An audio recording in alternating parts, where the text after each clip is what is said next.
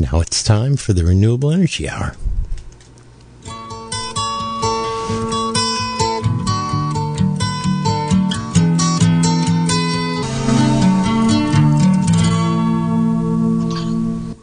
Good evening, most of Mendocino County and some of southern Humboldt County and western Lake County and northern Sonoma County and Alex Aragon, my co host. I'm Doug Livingston, and Alex Aragon is commuting via electrons and photons. Hello, Alex. How are you? Hey, Doug. I'm doing well. And I didn't even mention new- uh, again that this is the Renewable Energy Hour. Oh, by the way, Oh, by the way.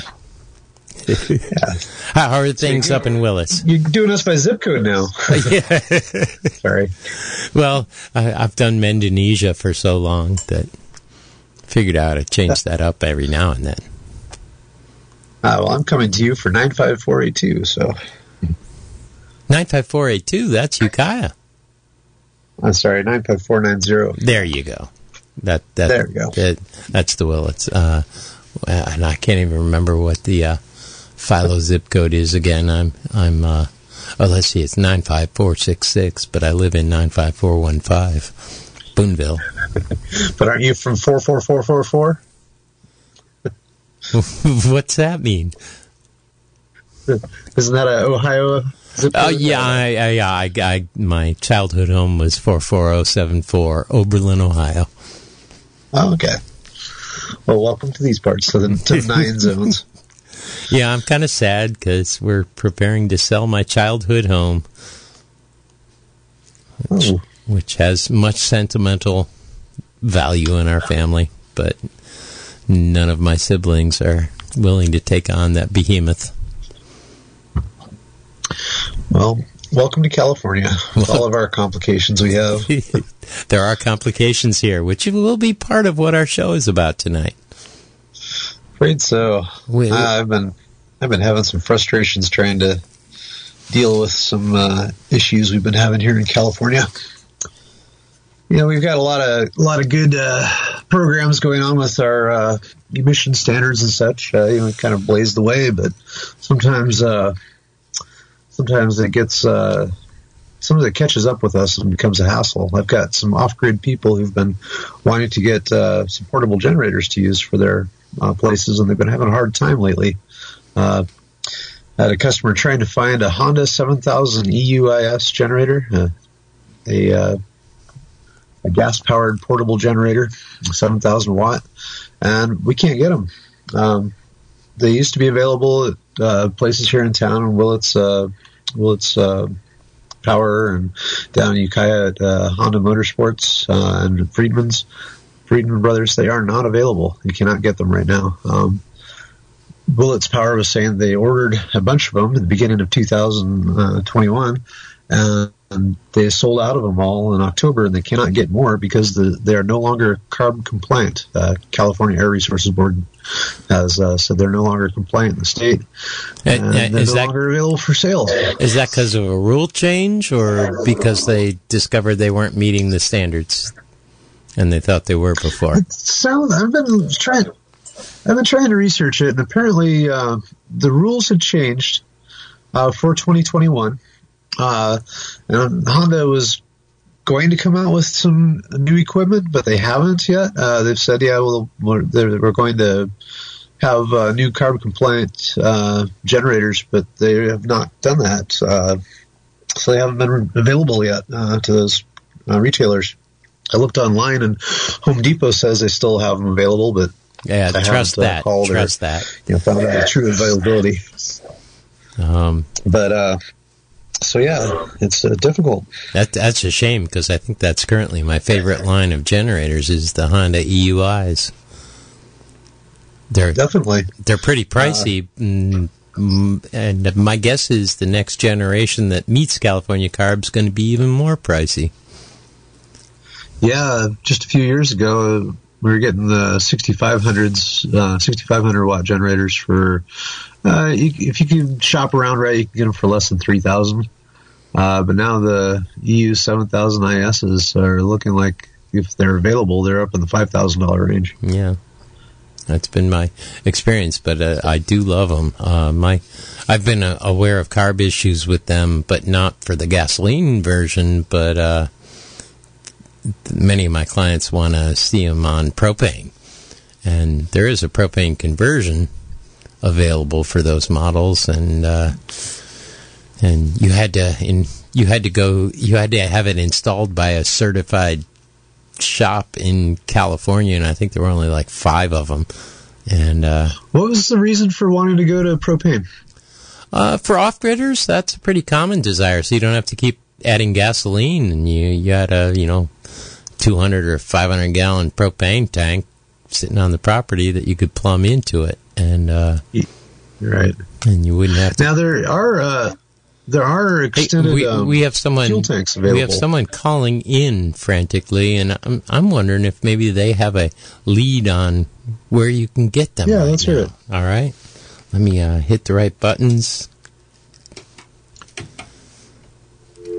Oh, I was not quick enough. Hey, caller, call back if you're got some information specifically on where to get a Honda EUI or why they're not available. Yeah, so uh, I was going to say though, you can have uh, extended fuel tanks, or you can have larger fuel tanks, and uh, there's actually a system where you can draw fuel from a much larger tank into uh, Mm-hmm. those Hondas. Um, I've seen it done with uh, the small ones, like the 3,000 watts or the 2,000 watts. I've seen it done with the 7,000s also. So if you're looking for, you know, for uh, longer run times because of fuel, you, you can do that with gasoline also. Uh, and you know, plays in ways that it's actually a product that's been designed to do that, not just a kludge. Right, right. Um, well, except with the with the propane, it's all you know standard market stuff, and uh, but the problem was you had to go through one of California's certified Honda converters who would do that conversion. Yeah. Pro- propane is certainly more convenient once you get it connected than Yeah, yeah. moving gasoline around. It's a it's a little cleaner too. Hey, I think that Yeah. caller called back. Hello, caller. You're live on the Renewable Energy Hour. Uh, thank you for call, taking my call. Um, this is David at 95490. yeah, Hey. we're, we're in zip code mode tonight. Yeah, um, um, you know me, slightly off topic, but uh, sort of on topic. Um, I, I don't know about the availability of these wonderful generators. Uh, I do use them, and I, I think it's a great thing. But I wanted to talk again about nature's battery. Wood. Well, not only that, I've talked a lot about that. Certainly, firewood is nature's battery. Hot water is nature's battery. And that even those who are connected to the grid with a solar system can take advantage of that that peak output time and and actually rather than selling the power back to the the grid at uh, you know questionable uh, economy there, they can be storing their energy from photovoltaic energy into their hot water systems in their house. for a little while. And most people, while, most people only have a still there. forty or eighty And- gallon and hot water I believe tank. there's even a, an outdated uh, uh, code that calls for a very minimal size of hot water tank in a house. I think it's 60 gallons, and I would invite anybody who could comment on that. And, and it seems like that if we we're allow, we allowed ourselves to have larger storage capacity of hot water, then we could make better use of the sunshine while it shines and help to provide ourselves with a type of solar energy stored solar energy after the sun goes down. And I think that's really where we need to put our energy is to what can we do when the sun is shining, and that is we can make hot water. We can. Uh, uh, and another thing is passive solar, where sun comes into your house during the day and heats up your house. You know, very low technology. If we can take advantage of that, I think that's very, very important. I, I don't mean to dominate the conversation here, but there's three types of of nature's battery right there: uh, firewood, certainly, hot water, certainly, and passive solar energy that can heat your house while the sun is shining. I think that's a very important goal that we should stick with. Is what can we do when it is sunny out there, whether it's cold sun or hot sun? What can we do to uh, get ourselves off of this uh, addiction to oil? Like even even George W. Bush said, Americans are addicted to oil and coal and natural gas and propane. Yeah, same topic. Yeah, yeah same, energy. Uh, yeah, it, all, all, along the same lines there. That, that fossil fuel. And, uh, all right. Uh, dirty burning. Anyway, I'm going to let you guys go. Great show. Thank you so much. All right. Thanks, David. Well, I've certainly been encouraging people to get bigger uh, tank type water heaters, uh, if for nothing else. Uh, the, the larger it is, the lower you can set your thermostat. And the lower the thermostat is, the more energy you save. But certainly, if you've got excess solar that you can pump into your to your water heater, the bigger the better. Yeah, I keep wondering about uh, about you know thermal storage, uh, even if it's just you know from electricity. Uh, you know, you got the uh, idea of like the um, what is it the uh, the wood stoves and such that had a whole lot of thermal mass. You know, what are those called? Like ceramic stoves? Oh yeah, the, the oh shoot, I used to know the name uh, masonry. Yeah, masonry stoves basically you have a huge amount of thermal mass and you heat it up with you know with in the case with fire you know you light a fire in there and it would heat up all the oh. different oh. all the and it thermal was, mass. It was key. You typically lit a really really hot high rate burn fire in it, uh, which burns much more efficiently than a slow burn fire. And burned oh. fairly briefly, and that heat slowly crept through all the masonry and the outside of the stove and kept heating for yes. you know 12 hours later. So I'm wondering how effective could it be to make electric fired uh, stoves that use off peak electricity to heat them and then you know continue to warm through the thermal mass uh, later. It seems like that would be a pretty easy, uh, I, I, you know, pretty easy technology to adopt. I'd call that a a, a stone slab or something. It doesn't have to be a yeah. a, a a heater piece of furniture. It could be, you know, in the in the mud walls or or earthen slab or concrete slab or you know, yeah. And if it's heated with electricity, you don't have to worry about uh, you know about uh, fumes and uh, exhaust and or leaks. having, yeah, that sort of thing.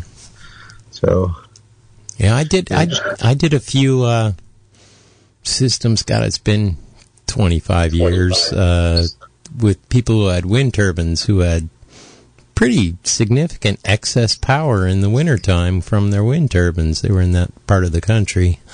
And, uh, and we set up the diversion load as a resistive heater in the, in the slab. Wow. So yeah, that's good use of power when you have it available. And When it was overflowing, I mean, with, with wind turbines, you had to do a diversion control off grid uh, where you had, you know, even if you didn't have a use for the energy and your batteries were full, you still had to send the power somewhere. You couldn't just turn it off like you could with a solar panel charge controller. And and so we yeah. and so you had to set up what they called a diversion load.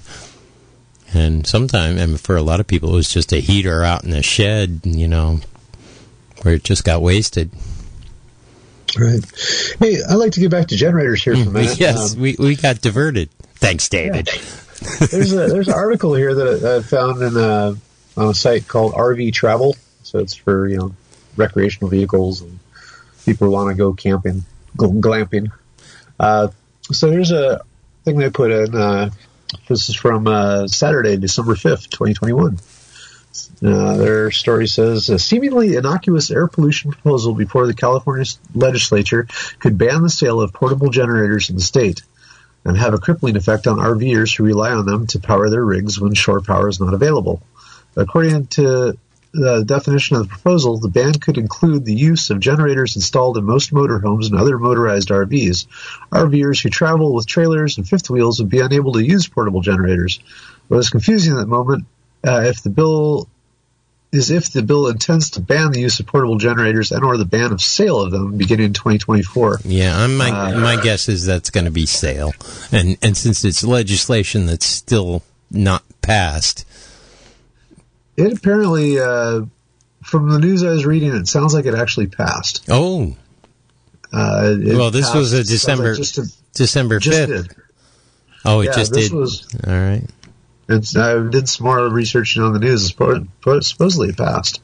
Uh, so this is part of the rule that says by uh, July 1st, 2022, the state board shall, consistent with federal law, adopt cost-effective and technologically feasible regulations to prohibit engine exhaust and evaporative emissions from new small off-road engines. From new, new, new. From new small off-road engines. Right? Meaning, meaning, if you already got one on your RV, you're you're grandfathered in. Yeah, so you can be grandfathered in, but moving forward, you know, like if you're looking for a new generator to a portable generator hook up to your uh, power system, you might not be able to get them. Yeah. This is just this article is coming from the RVer's perspective, but Yeah. you know you can read uh, into other parts of it. This is just kind of the easiest, uh, most direct English uh, version of this story that I've been finding so far. Uh, So, everything else is really legalistic. So what what to read. distinguishes a portable generator from a from a non-portable generator? Well, they're talking about one that would be pad mounted that would be installed versus one that you could actually like have on wheels move around. yeah. move around. Uh, there was a uh, there was a horsepower uh, rating they referred to in some document I read, but I can't remember what that was. I think it was something like a I think it was something like uh, 18 kilowatt or I don't remember. I'll, I'll, so look and all all if I can big ones are pretty much, or most big ones are Yeah, non-portable, they're not part of this. and almost all the small ones are portable. Uh, Yeah, this this, this bill uh, AB uh, thirteen forty six uh, was aimed mostly at like uh, garden equipment, like leaf blowers and uh, you know lawnmowers and that kind of stuff. Uh, And- they and want those all to become electric. They're also worrying about Um, you know urban smog concentrations. Oh, absolutely, And and absolutely. Which out in the middle of the sticks, you know, this stuff dissipates so fast that it's absolutely insignificant. yeah, the tricky thing though is that generators are lumped in with the leaf blowers and the lawnmowers. Uh, Mhm. You know, a leaf blower, lawnmower, you can do that electrically with what, the equipment that's available now. I mean. you know, there's there's cases where people have so much lawn or something like that they can't do it on a single battery charge. You know, well, But you have more batteries, or you can do it in consecutive days or whatever. So there's workarounds with that. But as far as you know, off-grid power users, off-grid you know residents, uh, not being able to have a portable generator, uh, not being able to get one to be able to run with your battery power system can be really it's a big change. Uh, I don't really know how I'd handle that if I was not able to get portable generators for some of my clients right yeah, now. yeah. Well, when's it go into effect? The 2022, do you say? Or 2022 is when it begins to go into effect. Uh, yeah, by July 1st, 2022. Heads up, Um, people! If you if your generator's on its uh, last leg and you got a small portable generator and you can't afford a big stationary generator, you might want to go out and find one. They may be hard to find though. Yeah. They also say those regulations shall apply to engines produced on or after January 1st of 2024 or as soon as the state board determines it is feasible, whichever is later. So there's some different uh, dates they're putting in there, the, the way it's written here. A, a, li- a little ambiguous. Yeah, definitely, uh, definitely ambiguous, uh, definitely concerning. Um, uh, but definitely, yeah, I can see why uh, they're trying to do this because uh, apparently, by some of the other reading I was doing, uh, the uh, emissions from these type of engines, the small, you know, the small uh, off-road, off off-road type engines, is uh, a real major com- contributor to pollutants. Uh, Not it's not. like up there with. Uh, go ahead. go ahead, what? That was a very strange I breakup. say, yeah, I was going to say it's it's up there near uh, near like what they're saying is the issues with small passenger vehicles, but I can't imagine it being that big. Uh, Maybe well, because these smaller engines aren't so regulated. They're yeah, they're not talking about CO two emissions. Tho- those are pretty small from these beasts, but they are much more polluting on a long list of other, uh, you know, potentially you know smog inducing and and and polyaromatic hydrocarbons and those sorts of things that are that are health issues and in large concentrations in urban areas it's pretty significant but those particular things I'm not too worried about out in out in the uh, the two people per square mile regions of Mendocino County. Yeah. It's also possible that uh, this other case uh, may have changed uh, Honda's uh, deal with CARB. Um, this uh, this is a letter from the California Air Resources Board dated December 6, 2021. A couple days ago. Uh, says the California Air Resources Board reached a settlement agreement with uh, American Honda Motor Corporation uh, for $6.9 million for violations of CARB's air quality regulations. This is the second enforcement against Honda in the past two years. Uh, so what it says is that uh, CARB's uh, testing uh, that they're requiring for uh, the small off-road engines, the SORE, the SORs, for the SOR engines, uh, did not meet CARB's evaporative emissions standards. So Honda is uh, putting out engines that did not pass CARB emissions, and CARB sued them over it, and they had to settle for uh, $6.9 million. And I'm wondering if that was affecting uh, some of the sales of the generators too. So we might actually see this settle out and have some generators from Honda available again. I know there are other brands of generators available in California right mm-hmm.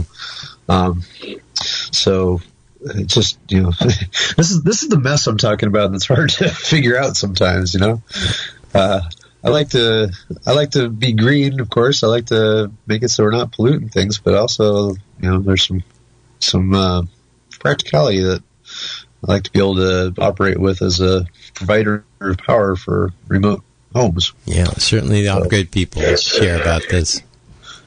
I expect yeah. most of the uh, utility backup generators aren't uh, considered portable, right? They aren't, but also uh, CARB, uh, Cal- you know, California Resources Board has uh, special exemptions for um, for their generator rules for uh, the PSPS events.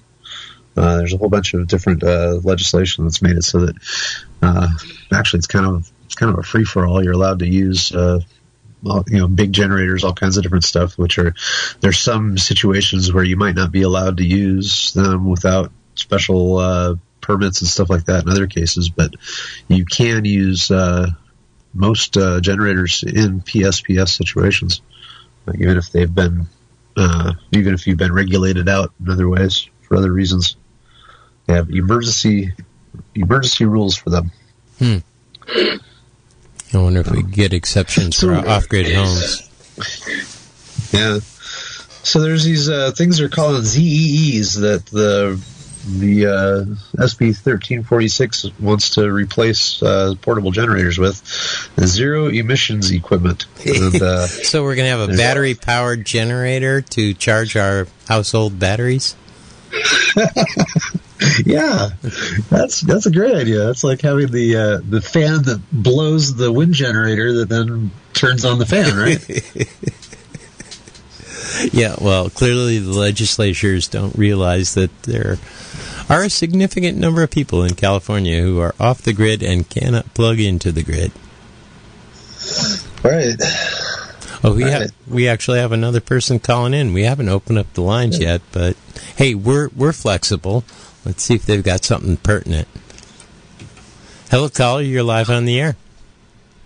Oh, cool. Thanks for taking my call. My question is, um, for us or for the people who are living off grid, I thought that a lot of the new vehicles came with little three-cylinder generators built inside of them. So is that portable or not? If it's inside a vehicle, and isn't it integrated? Wouldn't it be integrated with your home to turn on um, when you need it?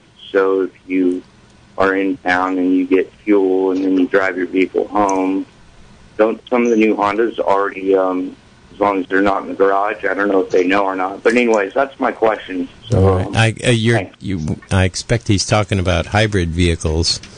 Uh, yeah, possibly like the new trucks that Ford's been making. They're supposed to also be, you know, generators. Uh, not been making, but going to be making. Right. Going well, got not, not, re- not released yet, but uh, oh, they have full blown you know inverters and batteries and and whatnot in them. But uh, but a hybrid, you know, typically does have a have a generator on board, and I expect they have a special category for uh, vehicles. Yeah, so is uh, It is a portable generator. there you go. I'm going to drive Wait. my portable generator to They work today. they just outlawed the Prius without realizing it. Oh, there you go. We- I, I have a feeling that's more than the horsepower rating of what they were talking about for portables, though. So Oh, okay. Okay, so it's probably a a size issue that they're above. Yes. So you you can be out of the rules if you're big, but if you're small, you have extra special rules. That just seems backwards. right, But they have pretty stiff emissions requirements on all cars, so they may already be passing the emissions rules. yeah, that's what I was thinking. That's what I was wondering if uh, that's the case. So, uh, yeah, the uh, I just found more information about the uh, the exemptions for uh, for PSPS events, the power safety, public safety power shutoffs. Is that what it stands for? Is that the word? Um, public safety power shutoffs. That may be PSPS. it. Yeah, that may be it. I think so. Being an off-gridder, I don't deal with a whole lot of that myself, but The lights stay on even during a PSPS. yes. But uh, what was your PSPS related issue? I was, I was just going to say that uh, one of the uh, biggest um, one of the biggest issues I've had for PSPS systems is uh, dealing with sleep apnea machines. Uh, the the really small portable ZEE, the zero emission equipment uh, devices that I've seen that are you know ready for consumers usually can't do a uh, a sleep apnea machine all night long. Really, usually you have to have pretty uh, pretty big equipment to be able to do that. You know, many thousands of dollars worth, or else uh, have a portable generator to do it. So I have a feeling that people might be able to get a medical exemption if that was uh, if that was the case. We'll see if that's in the rules. Often legislatures don't uh, think all these things through before passing stuff and then have to change it after the fact, after they hear a specific uh, group of people with viable outcry. Yeah, and then there's all the spin that they get. I mean, it must be so hard to to take in good information and find good information if it's not something you have personal knowledge of. If you're a legislator, you know, And if you're not like uh, if you're not talking to your to your voters, well, even if you are, because I mean, you know. When, when someone comes up to you and you don't know them, they're they claim to be a voter. Who's to say they aren't a shill for a power company or something? you know? yeah, and and what percentage of us are actually off grid in California? It's probably about two percent or lower. Aw. but we're so important. It's it's probably like twenty percent in Mendocino County, but two percent statewide or something. Yeah. So uh, so generators are hard to get for various legal reasons. You've also been having other supply chain problems that you've reported on before, but are still bad. Yeah, batteries. Oh my gosh. Um, I'm working on uh, working on three weeks now. It's just trying to get a set of L16 batteries.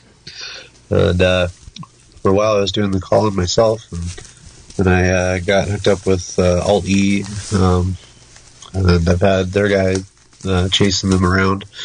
I actually paid for them already, and he was going to get some delivered from MK from out east. Uh, they're coming from Pennsylvania, and Oh so word. yeah, we'll be there in like five days or something. And, uh, well, that was a couple weeks ago now, and they uh, keep on keep on delaying when they say they're going to ship anything. So is it a man- gave up on them. is it a manufacturing issue? What's that? Is it a manufacturing issue or is it a shipping issue?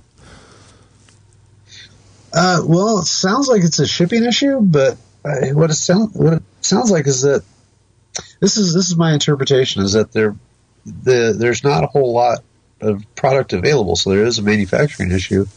Uh, and it sounds like it might be actually kind of getting commodity priced in some cases, uh, where um, where some of the some of the ordering is uh, some of the orders are going other places because it's more profitable to send them other places. But that's just a that's just a guess. It's kind of weird when you have somebody say, "Oh yeah, we can ship that to you." Okay, send us the money, and you do all that, and then they say, "Oh, I'm sorry, we can't," and uh, "Oh, we'll uh, let you know when we can ship it." Oh, and we can't ship it until at least uh, January. And oh, batteries? We need batteries now.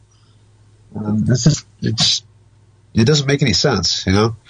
Uh, so but, you think bidding bidding wars are taking the orders out from underneath people who bought them at the normal price? I'm suspicious of that. I don't have any. Uh, I don't have any evidence of it, but it's, yeah, it's starting to feel like that when when things start to go where you're being promised. Oh yeah, we have them here and we can ship them out tomorrow, or then it come, becomes next week, and then the week after that. It makes you wonder where uh, that stuff actually is. It doesn't. You know, it's not doesn't do them any good to have it sitting just on the shelf somewhere. Uh, it's a truly a uh, you know, a transportation issue. What is it? What is it? There's a whole bunch of different things that yeah. just don't. It doesn't pass the smell test. well, people aren't being honest about it anyhow, but I expect it's a combination of all of the above. That there's manufacturing shortages because of supply shortages to the manufacturer, labor shortages to the manufacturer, and then there are shipping issues and then there are bidding wars that are stealing the product that was already committed to you because it got sold at a higher price if they could get it there in such and such a time. I expect all the right, above. Right. I've I've also been starting yeah. to see evidence of a uh, shortage of solar panels. You you said yeah. you you haven't been wow. seeing that so much, but uh, but I'm seeing that in the news. I'm seeing that from a couple of suppliers that you know the quantities available and the, the variety of models available has been getting reduced. Uh, you know, free shipping offers on above such and such a number of panels have disappeared, and and all sorts of indications that. that they're, yeah, they're in short I usually notice that it starts to happen when uh, the largest panels become unavailable first. You know, the ones that have the the most cost efficacy by uh, being able to you have a large panel. When you have one large panel, it's like a you know 400 watt panel. It's you can mount that with you know just a few pieces of equipment. Uh, it's a lot cheaper to put that in cost per watt than it is to put in you know two that are half the size. So I noticed that the biggest panels become uh, scarce first, and then you're able to get like uh, the you know the ones that are 80% as big as what the biggest ones are are still available. They keep on getting smaller. So are we down to the 100 watters now? No, no, those are still twice the price per watt. Yeah. Be- uh, I, I think just because they're not manufactured in the volume, those are typically 12 volt panels. And, you know, I know lots of suppliers who no longer carry 12 volt panels, which hurts the small, old school off grid. Not to have such. Yeah, yeah. Those those the small 12 volt panels are uh, they're twice the price now. I've, I've, seen some of those where they're actually as expensive as panels that were three times the power. Yep, yep, exactly. All right. Well, uh, we have we have rambled quite a bit, and we've had a few phone calls. But I'd like to officially invite people to join the conversation of things we've been talking about, or anything related to the renewable energy world. I'm here taking your call in the Philo Studios at 895 uh, 2448. Uh, 2448. yeah, I had a momentary pause and like, wait a minute, I'm about to give the uh, the pledge drive number or something. 895-2448 if you've got a, a renewable energy related issue. And, and otherwise, we'll ramble away the remaining 24 minutes until Jamie Roberts comes in. Yeah, um, yeah, we had, uh, I've got, oh, uh, you were talking about large panels, and that made me think of an issue that came up. Uh, I had a client pulling a building permit here in Ukiah, and they were using the California standard uh, permit application form. And I'll get back to this issue if callers don't continue to rescue me, but we've got a call. Ooh, very noisy call. Um, You've got a I- you've got a ground problem on your phone system. probably. Uh, we can barely hear you.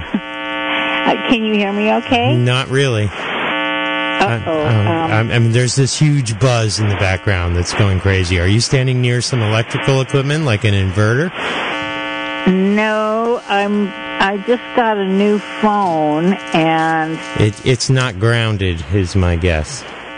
How do you ground it? Uh, is it plugged into a? Is it is it a, a portable phone or a? no, it's a landline. It's a landline. Um, Ooh, wow. it's it's getting quieter. Have well, you have you let me ask my question, Okay, and then shoot. I'll then I'll hang up. All right. I don't. I just tuned in, so I don't know if you've talked about hemp batteries. Do they really exist, and are they uh, marketable? Is that something that might be coming down the line? I, I I I have no idea. Alex, have you ever heard of a hemp battery?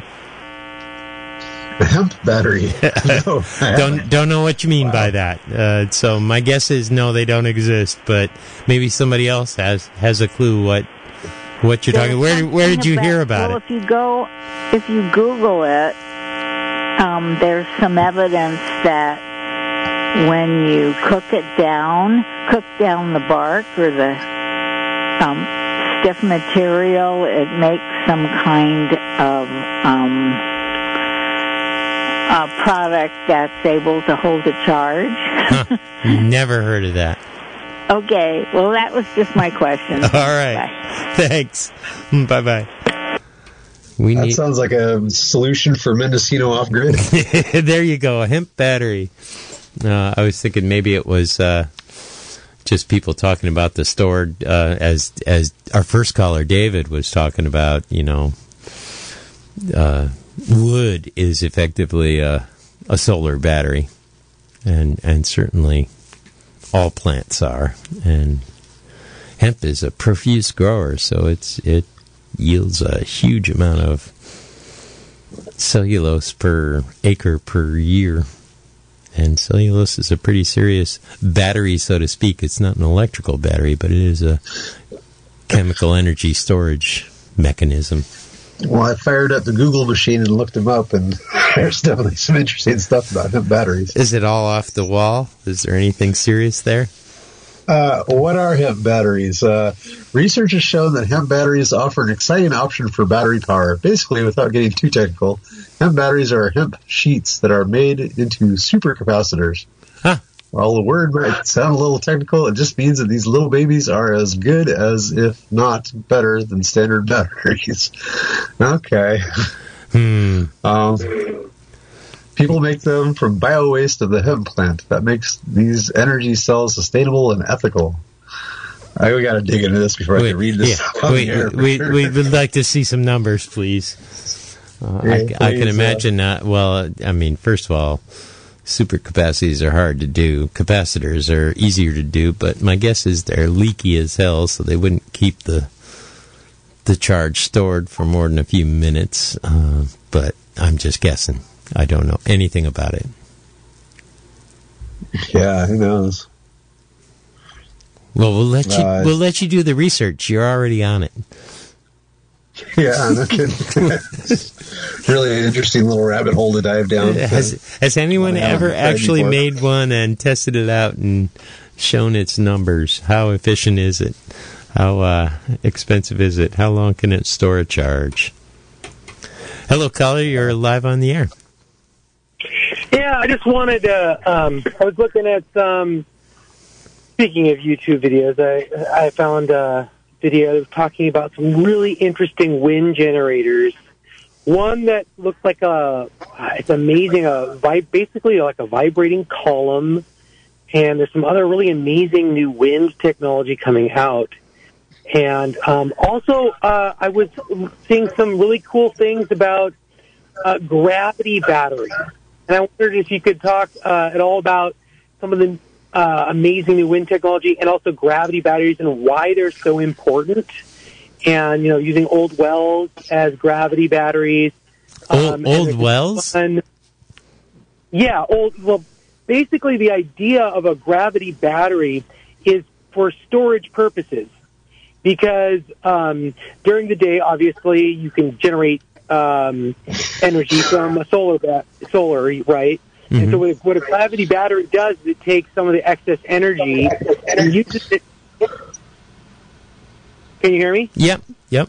Yeah, it uses it to uh, lift like a crane. Like if, if you had an old well or old mining shaft, you have a large, giant, really heavy piece of cement, basically, on a chain, and then you use that energy to bring that uh, large piece of cement up the the shaft. And then at night, when you don't have the energy, it's, skate the back. You use that energy, that stored energy, kinetic energy, mm-hmm. and you drop the weight, and that that can then can power a generator or whatever We, you need. we, we've been doing are- we've been doing that for centuries. That's my grandma's Yeah, well- cuckoo clock. Yep, I'm thinking of you know the, the my grandfather's clock, or uh, uh, Right, we also we also do a similar idea with uh, what what's called in the industry pumped storage, where you uh, pump from the river back up into the reservoir with excess power during the day, and uh, and with hydropower generate power at night. The downside is that the efficiency of the system is fairly low. Well, what, what I found interesting is they were talking about these uh, gravity batteries that were used. They're they're making them. I'm trying to remember um, which country is developing this. I um, I should have looked it up before I Well, called. it's, I was it's- driving. it's Well, not I- new. It's nobody's developing it. It's not new. No, no. What I'm saying is They, that they might be there's making it more efficient.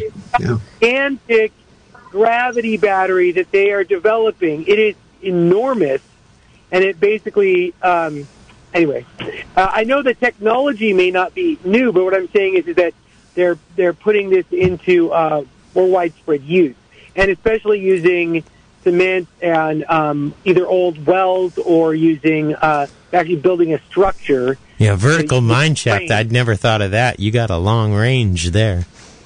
Right. So the, the whole idea behind it uh, of being used now, especially not using in places that don't have a lot of water. If you don't have a lot of places to store water, then you can use that older technique. But um, I, I just uh, Yeah. wanted to know if you could talk uh, anything about that or any of the new wind generation. That's pretty cool. Well, uh, the, uh, what new wind generation? I don't know about the vibrating one. Um, Okay, there. Okay, I, I will. I should look. I should have looked it up before I called it. I, I, I've, I'm, I'm a little nervous on the wind because people are always coming up with exotic, funky looking wind turbines, and when you crunch the numbers, they usually, you know, are far worse than than your regular old right. three this blade wor- turbine.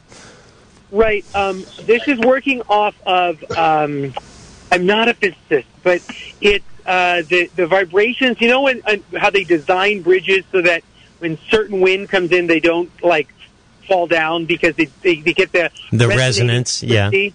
So these are set up So- intentionally to allow the resonance. Exactly. And so they, they look like tall columns. Uh, uh, they're very phallic looking, actually. Uh, and they, uh, you know, these tall columns of a couple, like a couple meters high, and um, they vibrate and they get they they're designed to pick up on the resonance frequency and and um, align with it, basically. And uh, they're not as efficient as your classic wind tar- turbine. However, because they are vibrating um, they, they don't take up the same area because you know of the, the the wingspan as you could you might think the rotating wingspan Uh-huh. so you can actually get more in the same area Oh, I expect I expect neighbors interfere with each other though.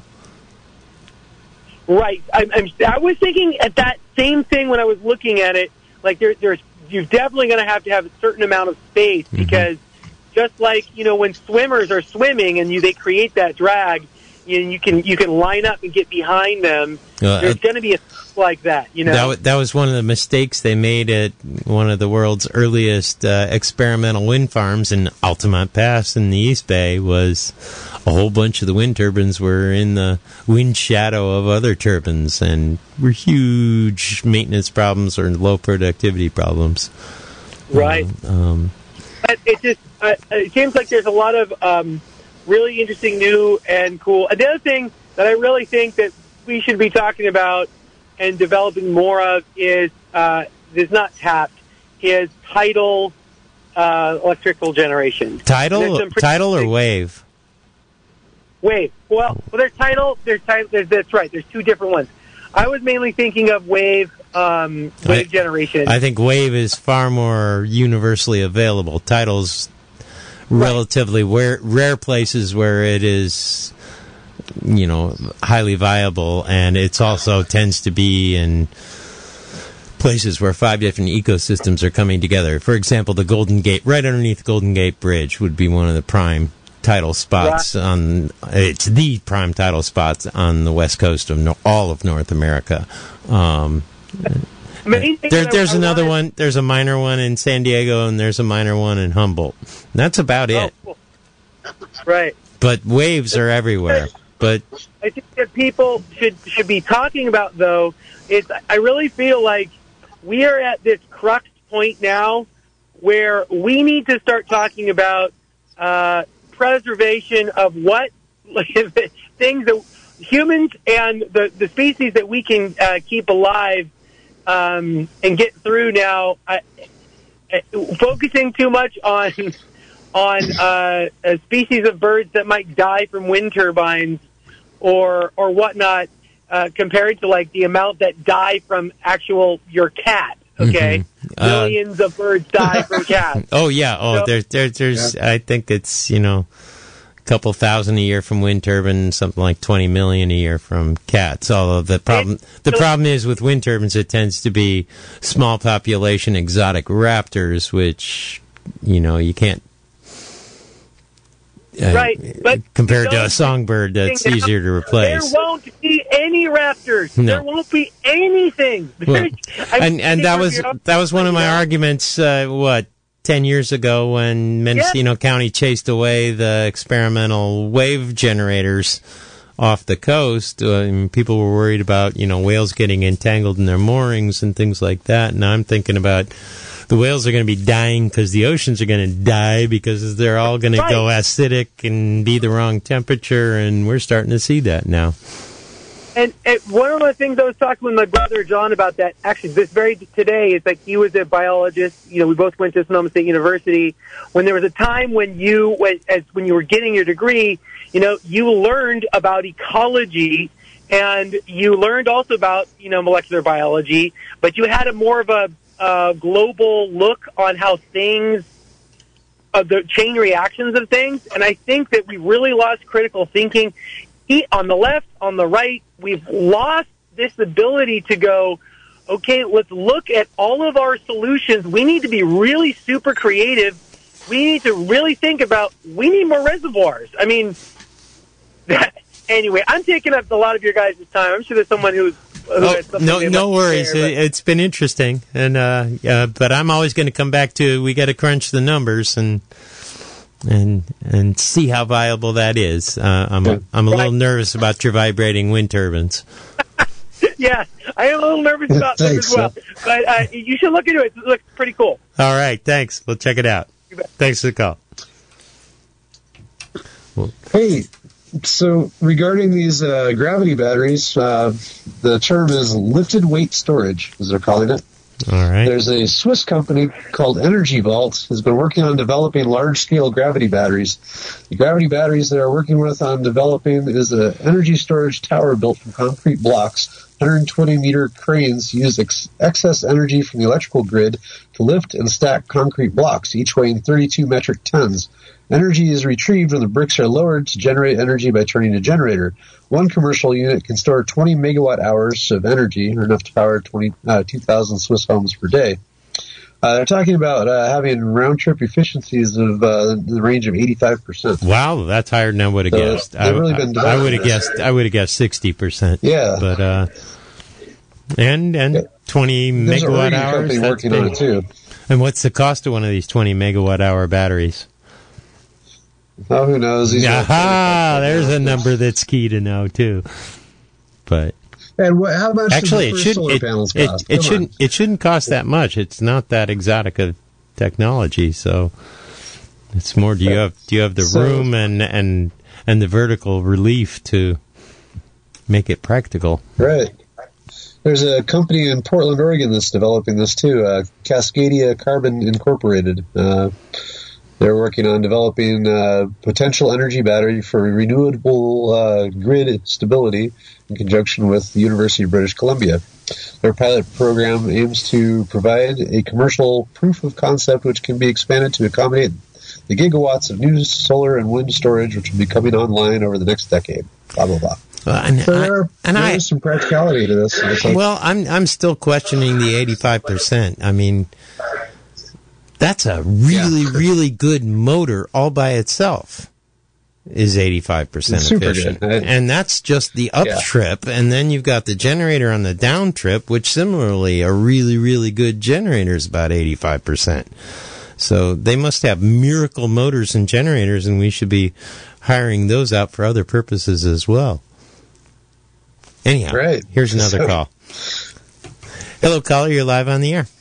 Uh, double dipping. I'm Uh, really David's back. I added number five to storage, and that is uh, those of us who pump water and want to use solar power to do it should pump our water when the sun is shining up to a gravity tank. And gravity feed tank instead of relying on chemical and storage. we are utilizing power when it is most abundant. And I think not too long ago we were trying to avoid those peak times. Now, if we have enough solar to do that, we should encourage people to use those peak times because there's enough solar while the sun is shining.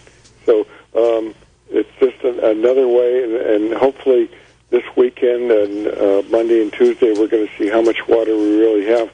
We should be storing that when water is at abundant. I, I sort of call it the, the super lotto of watery water that we have here in Mendocino County.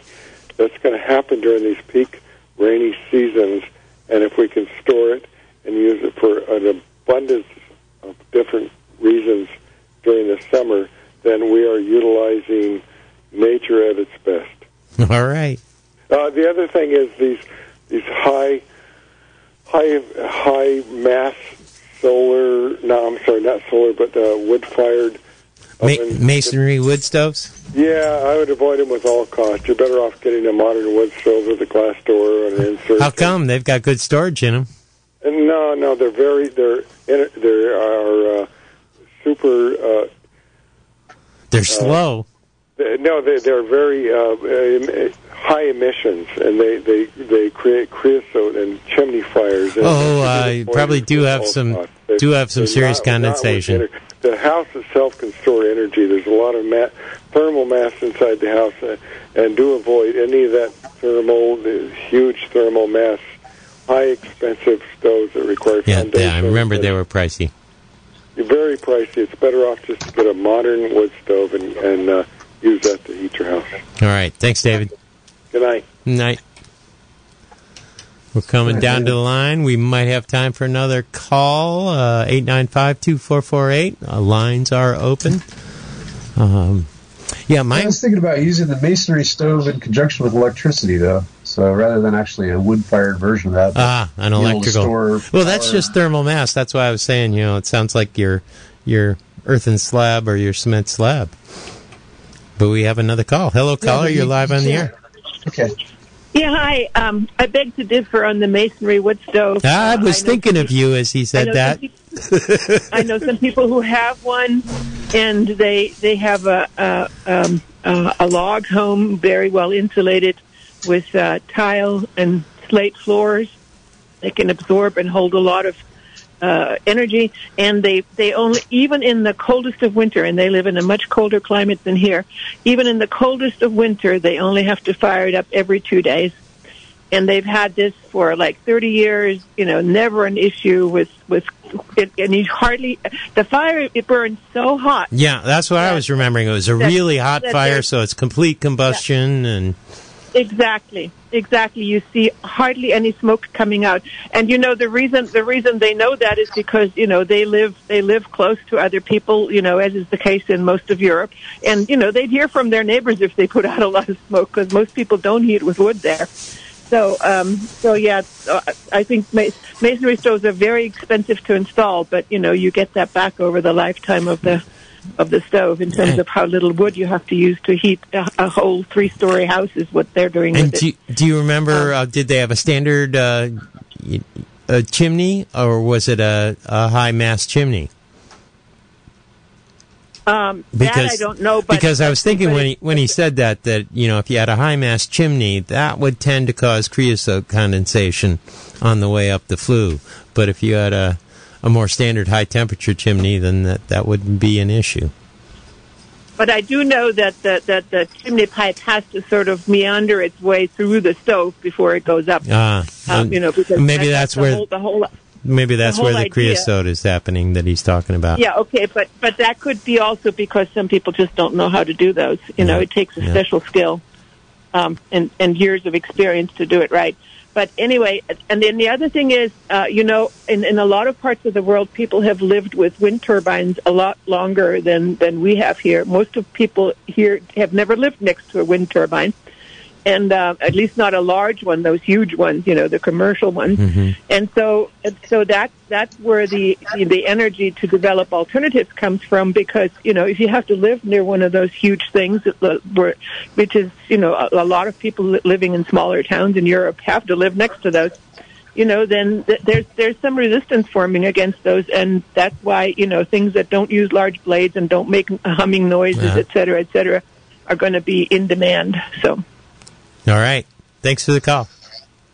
all right. We got the last minute now. We're in the last minute. Thank you. It was Anyway. another familiar voice who I knew had talked about masonry stoves before. Um, anyhow, we're coming down to the wire. Uh, we'll be stepping out here in less than a minute, and Jamie Roberts is in the house. I know he's got something fun planned for tonight. What are you doing tonight, Jamie? Um, I've got a couple of great stories. Uh, bears tonight. Lots of bears. Lots of bears. So if you're Ooh. ready for the 3,000 bears, not just the three bears, it'll be coming right up. And Alex and I will be back in uh, two weeks. You've been listening to the Renewable Energy Hour. I'm Doug Livingston, and that was Alex Aragon, my co host, on the line. This has been a production of Mendocino County Public Broadcasting, KZYX Philo 90.7 FM, KZYZ Willits and Ukiah 91.5 FM, and Fort Bragg at 88.1 FM. You can find more content like this on our website at kzyx.org and consider donating by clicking the red donate button in the upper right corner. Thank you for listening.